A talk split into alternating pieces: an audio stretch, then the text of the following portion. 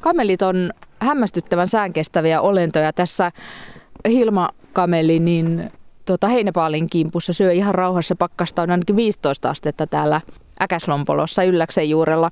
Mm, kerro Markus Kiili, että onko Hilma kaunis kameli? Kyllähän Hilma on ainakin Suomen kaunein kameli, mutta tota, saattaisi olla, ettei tuollaisessa kameleiden kauneuskilpailussa pärjäs, kun huulet on turhan kiinteät, niillä pitäisi olla sellaiset roikkuvat huulet, mutta Hilmalla on tämmöiset hyvin, hyvin napakat. Ja eikö korvien pitäisi olla pienet? Että mitä sanot noista Hilman korvista? No ei kyllä, eiköhän ole ihan keskikokoiset korvat, että ei, ei noita voi pieniksi sanoa. Ettei Hilma niilläkään ei, nyt oikein voi joo, ei, ei, rassailla. Ei, joo, ja siis siellä kauneuskilpailussahan niillähän on, ne on näitä dromedaria yksikyttyräisiä, että Hilmalla on kaksikyttyrää. Eli diskattaisi välittömästi. Sunnuntai vieraana on Kolarin Äkäslompolossa asuva espoolaissyntyinen eläinlääkäri Markus Kiili, jonka pitäisi itse asiassa tällä hetkellä olla Saudi-Arabiassa narauttamassa kameleita, joiden ulkonäköä on paranneltu botoksilla tai jollain muulla kauneuskirurgialla. Miksi olet yhä täällä Lapissa? Siitä puhutaan myöhemmin, mutta, mutta aloitetaan työpaikkailmoituksesta, joka toden totta oli, oli hyvin erikoinen. Saudi-Arabiaan etsittiin eläinlääkäriä miestä kehittämään keinot erottaa luomukamelit sitten niistä kameleista, joita on Kemian Suomen keinoin vähän paranneltu. Ja sinä innostuit välittömästi tuosta ilmoituksesta. Minkä takia? No musta nämä kamelit on jotenkin niin hienoja eläimiä. Juuri niin kuin sanoit tuossa aikaisemmin, niin kestää niin kuin ihan uskomattomia olosuhteita ja, ja tuota, kiinnosti lähteä katsomaan sitten niin kuin tutustumaan paremmin lajiin. Tiesitkö ennen kuin näit tuon työpaikkailmoituksen, että maailmassa on semmoinenkin asia kuin kamelien kauneuskirurgia? En tiennyt itse asiassa. Sen tiesin, että juoksee kilpaa, mutta kauneuskilpailusta en tiennyt etukäteen. Kamelia pidetään kauniina silloin, kun sillä on pitkä kaula, pienet korvat tosiaan ja sitten se, että, että huulien pitäisi roikkua. Millä keinoin sinun tietääksesi näihin tavoitteisiin päästään tai yritetään päästä? No siis semmoinen, mikä on tullut tietoon, niin on, on käytetty botoksia, eli se on tuota, niin tunnustettu, että, että näin, näin on tehty. Mutta sittenhän tietysti kaikki muut, mitä, mitä nyt niin kuin ihmisillekin tehdään, että kollageenia ja silikoonia ja kaikkea näitä, mitä, nyt, mitä vaan ihmisillä mieleen tulee, niin päästä yritetään saada mahdollisimman suuren näköinen, niin se on niin kuin se tavoite niille. Vieraana on Markus Kiili, joka palkattiin tosiaankin riadilaiselle eläinklinikalle kehittämään semmoiset takuvarmat keinot niin kuin vilpin löytämiseen. Sen perusteella, mitä tällä hetkellä tiedät, niin mitkä olisi ne parhaat keinot erottaa ne luomukamelit sitten niistä, joita on vähän paranneltu? Se on se, mitä meidän piti lähteä tutkimaan. Eli ihan, ihan lähteä testaamaan sitä, että millä, millä niitä pitäisi havainnoida. Että tarkoitus oli kokeilla, miten näkyy esimerkiksi, no silikoni näkyy esimerkiksi lämpökameralla, koska siinä ei veri kierrä, näkyy kylmänä. Ja, ja ultraäänin laitteella näkyy sitten arpikudosta, että jokaisesta injektiosta tulee arpi, arpimuodostusta. Että semmoisia sinne niin kuin lähdettäisiin etsimään. Sitten on, mitä suunniteltiin, niin on sitten verikokeita. Eli että jos pystyttäisiin löytämään näitä aineita tai sitten vasta-aineita, mitä muodostuu näitä käytettyjä aineita vastaan. Tämä on niin, kuin niin alkutekijöissään tämä dopingvalvonta tässä, että minkäänlaista koetta ei ole vielä tehty. Eli tarkoitus niin kuin olisi löytää keinoja, joilla pystytään niin kuin todentamaan, että nyt jotain on tehty. No mistä tämä lähti liikkeelle? Kuka havahtui siihen, että ei hyvänen aika, että ei tämmöinen peli vetele, että näitä kameleja tällä tavalla fiksaillaan? No siis siellä Saudi-Arabiassa niin oli jäänyt kiinni, joku eläinlääkäri oli myöntänyt, että hän on antanut kameleille botoksia ja kotietsinnässä oli löytynyt botoksia kameleilta. Ilmeisesti sitä oli osattu epäillä sillä perusteella, että, että tuota, niin huulet oli halvaantunut sitten kameleilta. Syy, minkä takia siitä nyt ollaan tietysti huolissaan, niin, niin se ei ehkä valitettavasti ole se eläinsuojelullinen syy, vaan se, että kamelit on hirvittävän kalliita. Eli oikein kunnon hyvä kameli, niin kaksi miljoonaa euroa maksaa. Ja, ja tuota, semmoinen, joka ostaa kamelin, niin sehän ei halua ostaa semmoista fiksattua kamelia, koska sen pitäisi sitten saada yhtä hyviä jälkeläisiä. Ja jos huulet on saatu korjattua jollakin muulla, niin sehän ei periydy. Ja tota, tähän problematiikkaan havahduttiin Saudi-Arabian hovissa.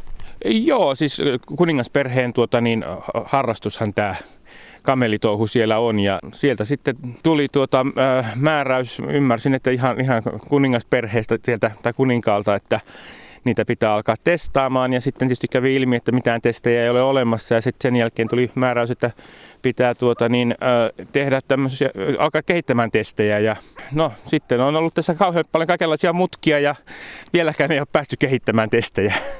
No niin, Hilma siellä, katsotaan, saisiko vähän ääntä radiolle Hilman lounastauosta.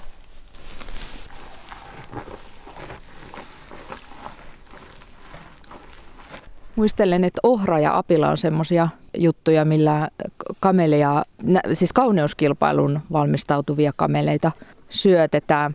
Mutta Hilmalle ei siis näitä kauneuspaineita ole. Niin sitä piti kysymäni Markus Kiili, että onko Saudi-Arabiassa kukaan huolestunut kamelien kärsimyksestä näiden operaatioiden aikana ja jälkeen?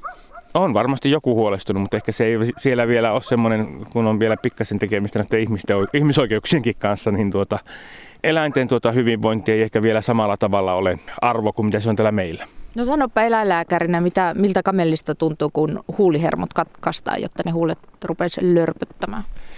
No siis se, se, sehän varsinaisestihan se todennäköisesti ei ihan hirveästi satu, jos se tehdään anestesiassa toimenpide, mutta se mitä siitä seuraa, niin sitten on se, että ne huulet ei toimi.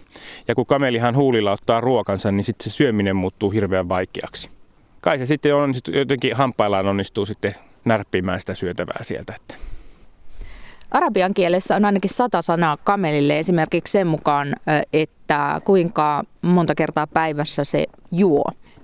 Kameli on erityinen eläin Saudi-Arabiassa ehkä sen perinteen vuoksi, että beduineille kameli on ollut se ainoa kulkuväline, erämään, erämään laiva, mutta siis sanoit, että pari miljoonaa maksaa kaunis kameli, eli se on myös selkeästi tämmöinen statussymboli. Joo, siis kyllähän siis semmoinen hyvin kilpailussa pärjäävä kameli on, on statussymboli. Sitten, sen, sitten vastaavasti siellä sitten on näitä tuotantoeläinkameleita. Siellähän sitten tuota, kamelin maitohan on ja kamelin maidosta tehty juusto on hyvin yleinen elintarvike. Että se onhan, että siellä on niinku niitä taviskameleita ja sitten on niitä luksuskameleita.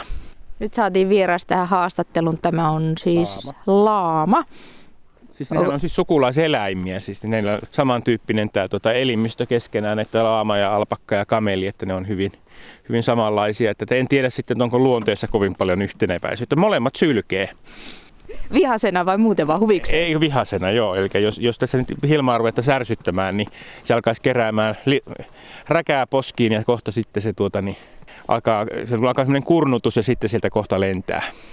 Kamelia ehkä niin kuin pidetään semmoisena juuri semmoinen hyvin tyynenä, kun se keinahdellen hiekkaerämaassa kulkee, mutta aika ajoin ilmeisesti aika äkäisiäkin voivat olla. Joo, ja sitten ne kauneuskilpailukamelit on kuulemma selvästi äkäisempiä kuin mitä sitten on nämä, millä ajetaan kilpaa. Että se varmasti liittyy pitkälti siihen, että juoksukamelian pitää pystyä treenaamaan päivittäin. Että siinä sitten, jos siinä on kovin semmoinen, joka puree aina omistajaa, niin hyvin nopeasti sellainen juokseva kameli lopettaa uran, mutta sitten tämmöinen kauneuskilpailukameli, niin kun se saa vain olla, niin se on niin kuin, sitä hyväksytään enempi. Sulla on Saudi-Arabian viisumi taskussa tai kotona pöytälaatikossa, mutta tosiaan olet täällä Äkäslompolon lumisateessa edelleen. Minkä takia?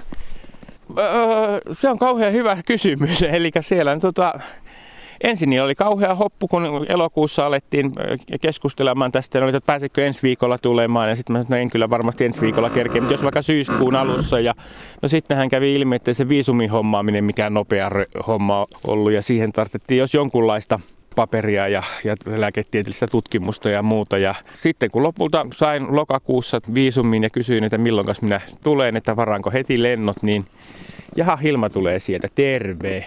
Puhus jotain.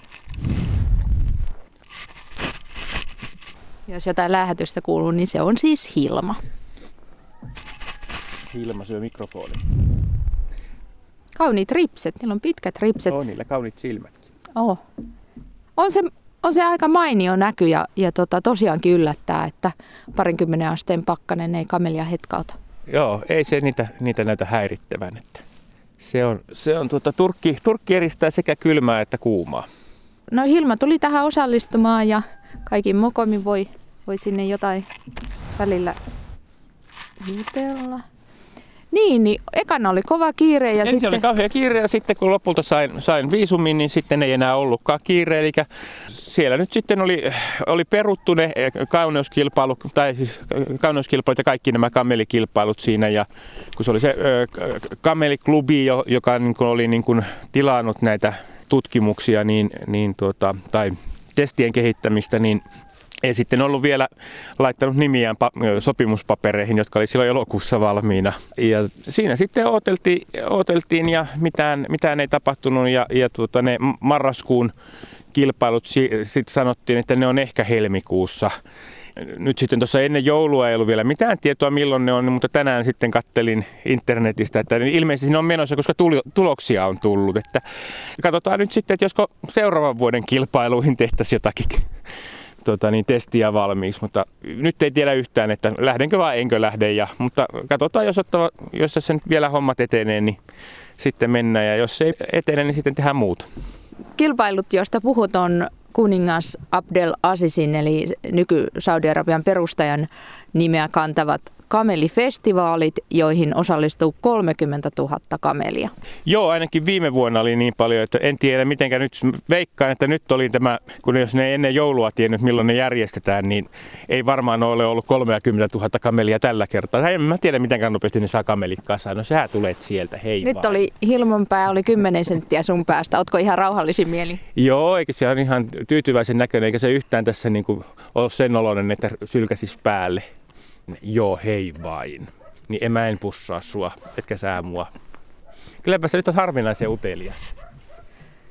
Siinä käy mielessä Hilmaa jo oikein kilpailukunnossa, kun siellä on havuja ja heiniä turkki täynnä. Joo, Hilmahan oli kuulemma saanut joulukuusia. Oli in, ihan kuulemma laukalle hypännyt, kun tuota, niin oli joulukuusia saanut, oli niin mieleisiä. Kuulostaa varsin epämääräiseltä tuo kamelifestivaali-asia. No se, että tosissaan ei, niillä ei ole ennen joulua tietoa mitään ja nyt ne on menossa, niin siellä ilmeisesti on pistetty kauhealla vauhdilla pystyyn sitten vain. Että, mutta tietysti kun se on sen, pitkälti sen kuningasperheen niin kuin harrastus, niin kai se sitten siinä perhepiirissä sana leviää nopeasti, että nyt mennään pitää kisat. Syksyllä sen jälkeen, kun sä olit oman työsopimuksesi tehnyt tai luvannut mennä sinne, niin tapahtui tämä maailma ainakin hetkeksi hätkähdyttänyt sauditoimittajan murha Saudi-Arabian Istanbulin suurlähetystössä. Mietitkö siinä kohtaa, epäröitkö yhtään, että lähdetkö sittenkään? No en mä siinä vaiheessa oikeastaan juurikaan epäröinyt. Että mä ajattelin, kun mä menin ihan... valtion kutsumana sitten eläinsuojelutyötä tekemään, niin ei se mua sillä lailla niin jännittää. Mutta tietysti kyllä se, se tajus, että kaikkea ei voi sanoa ääneen siellä. Tiedätkö muuten, mitä tapahtui sille riadilaiselle, tai oliko mahtako olla riadilainen, mutta Riadissa kiinni jäänyt eläinlääkäri, joka oli tehnyt näitä, näitä tota, operaatioita? En tiedä yhtään, mutta, mutta siis jos, linnaanhan se varmasti on joutunut, että siellähän vankeutta tulee huomattavasti pienemmistäkin asioista. Eli se on ehkä vielä kevyt rangaistus? No se nyt on joo, siellä, siellä on niitä käsien katkaisuja ja mestauksia, että, että siellähän kuoleman rangaistus ei ole mitenkään harvinainen. Mitä muuten ajattelet, että voisiko, tai pidätkö todennäköisenä tai mahdollisena, että esimerkiksi tämä epämääräisyys näiden kamelifestivaalien järjestämisessä, että pidetäänkö vai ei, niin liittyy se siihen julkisuuteen, jota Saudi-Arabia on murhavuoksi saanut? No siis onhan se varmasti tota, niin sitonut samoja ihmisiä se asia siinä ja kyllähän siitä seurasi, ymmärsin, että kuningasperheen sisällä tämmöistä niin kuin erimielisyyttä ja sitten jos nyt on kovasti erimielisyyttä, niin sitten ei ehkä harrasteta yhdessä. Että kyllä mä jotenkin ajattelin, että nämä liittyy toisiinsa, koska sen jälkeen niin tämä homma meni hankalaksi. Eli sitä ennen oli kauhea hoppu, mutta sitten se yhtäkkiä katosi se hoppu. Mutta siis mä luulen, että tämä nyt tämä maailmanpolitiikka tässä varmaan niin kuin sotki.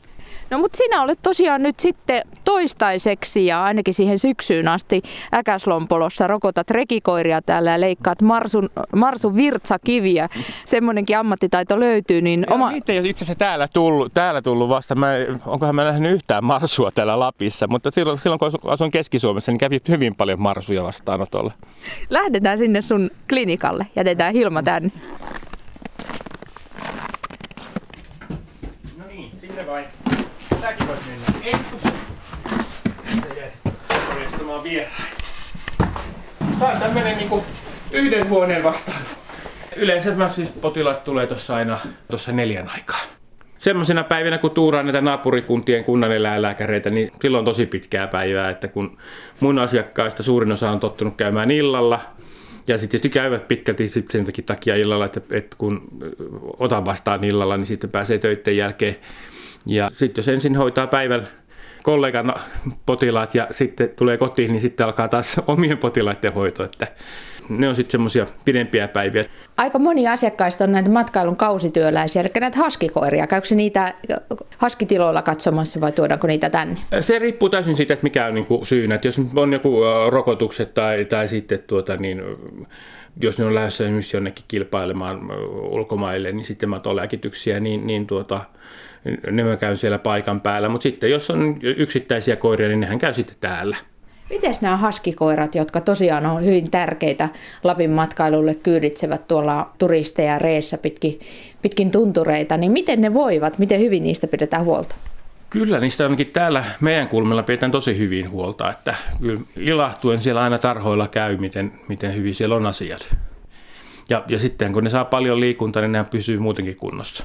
Mutta kesä on sitten niin psyykkisesti raskas. Kesähän se niille kaikkein raskain on, että jos esimerkiksi viime kesänä, kun oli kovat helteet, niin tuota, sehän käytännössä tarkoitti sitä, että päivällä ne ei jaksanut tehdä yhtään mitään. Ja sitten kun tuli yö ja vähän viileni, niin sitten alkoi olla sitä energiaa ja kun oli turhautunut eikä mihinkä sitä käyttöön, niin sitten ruvettiin käymään kaveriin kiinni. Että kyllä en tiedä kuinka monta koiran puremaa tikkasin, että niitä, niitä oli paljon. Joo, se on se kesä on vaikea. Tähän aikaan vuodestahan ne niin kuin nauttivat tästä kelistä ja ne on siellä tarhassa kauhean rauhallisia, pääsevät päivällä juoksemaan, mutta kesällä sitten, kun ei niitä voi juoksuttaa, että se, siinä on se lämpöhalvauksen riski sitten, varsinkin jos tuommoinen hellekesä on. Katoppa, tuli kissa. Ja, morjesta. Joo, niitä on kanssa kuusi kappaletta. Mites teillä, kun teillä on kotona siis kuusi kissaa ja kolme koiraa. Joo. Ja neljä lasta, oliko niin? Joo, neljä. Siis vanhin on nyt kyllä Helsingissä nykyään, tai Espoossa asustelee lukiossa siellä, mutta kolme lasta on kotona ja kolme koiraa ja kuusi kissaa. Härdelliä riittää.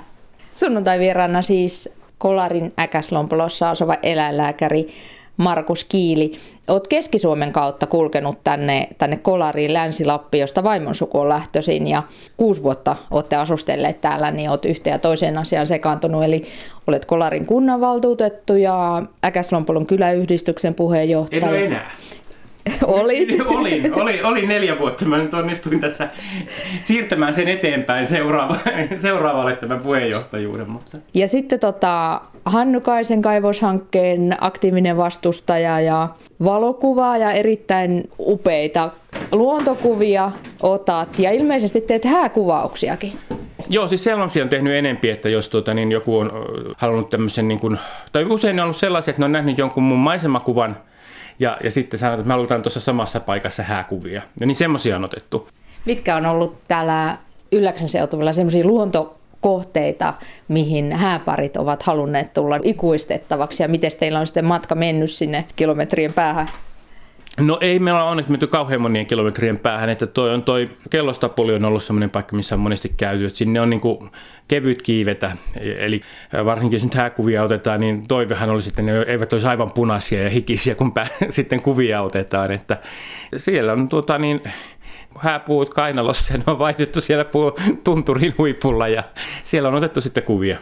Saatko muuten palautetta kuvista? Siis niitä ostetaan paljon ja käytetään matkailumarkkinoinnissa ja muussa, mutta saatko palautetta tuolta maailman ääristä? Joo, siis kyllähän niitä tuota, niin ihan ympäri palloa aina joku kommentoi.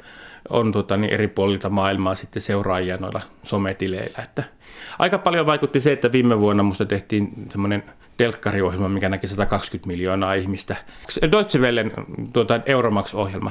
Eli se on tämmöinen Äh, lifestyle-ohjelma, missä ne aina sitten jostakin ihmisestä tekevät jutuja. Me tehtiin, musta tehtiin sitten semmoinen revontulikuvausjuttu. Oltiin tuolla Pallaksella yöllä kuvaamassa revontulia. Tiedätkö, mistä he sai vihja sinusta? Ne oli Der Spiegelissä lukenut jutun minusta. No mistä se Der Spiegel sai vihja sinusta? No se, sai, se tuli taas siitä, että, että tuota, muistelen, että se oli varmaan Visit Finland, joka kysyi, että eihinkö mä yhtä toimittajaa kuskaamaan täällä ja kuvaamaan hälle. Sitten hän sitten totesi, että mähän voisin tehdä susta jutunkin ja sitä kautta se nyt sitten päätyi sinne. Mutta oot tunnettu ihminen täällä, siis nyt sitten maailmanlaajuisesti, mutta myös täällä Länsi-Lapissa juuri. Juuri näiden kuvien ja, ja varmaan sen kautta, että olet niin aktiivinen, olet niin monessa mukana, niin onko sulla ihan välillä vaikeutta sanoa ei, vaan lähdetkö kaikkeen, mihin pyydetään?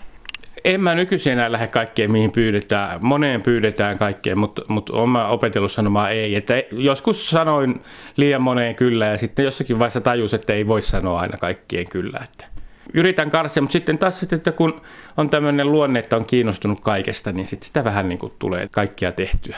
Sut tunnetaan myös tämän Hannukaisen rautakaivoshankkeen vastustajana.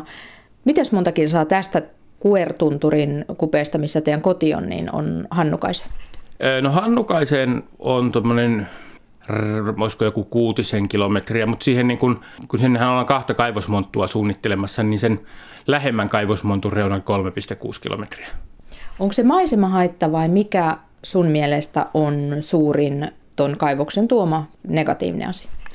Ehdottomasti suurin tota, niin, asia on ne jätevedet, mitä siitä on tuonne Tornion-Muonion jokeen suunniteltu laskettavaksi. Se on se kaikkein suurin haitta siinä, että yhdistettynä siihen Pajalan kaivokseen, joka tuota, niin, tällä hetkellä siellä viranomaiset on vetänyt oikeuteen sen, että se pitäisi uusia se lupa siellä, että kun sieltä, sieltäkin pääsee vaikka mitä jokeen, niin se on su- suurin haitta.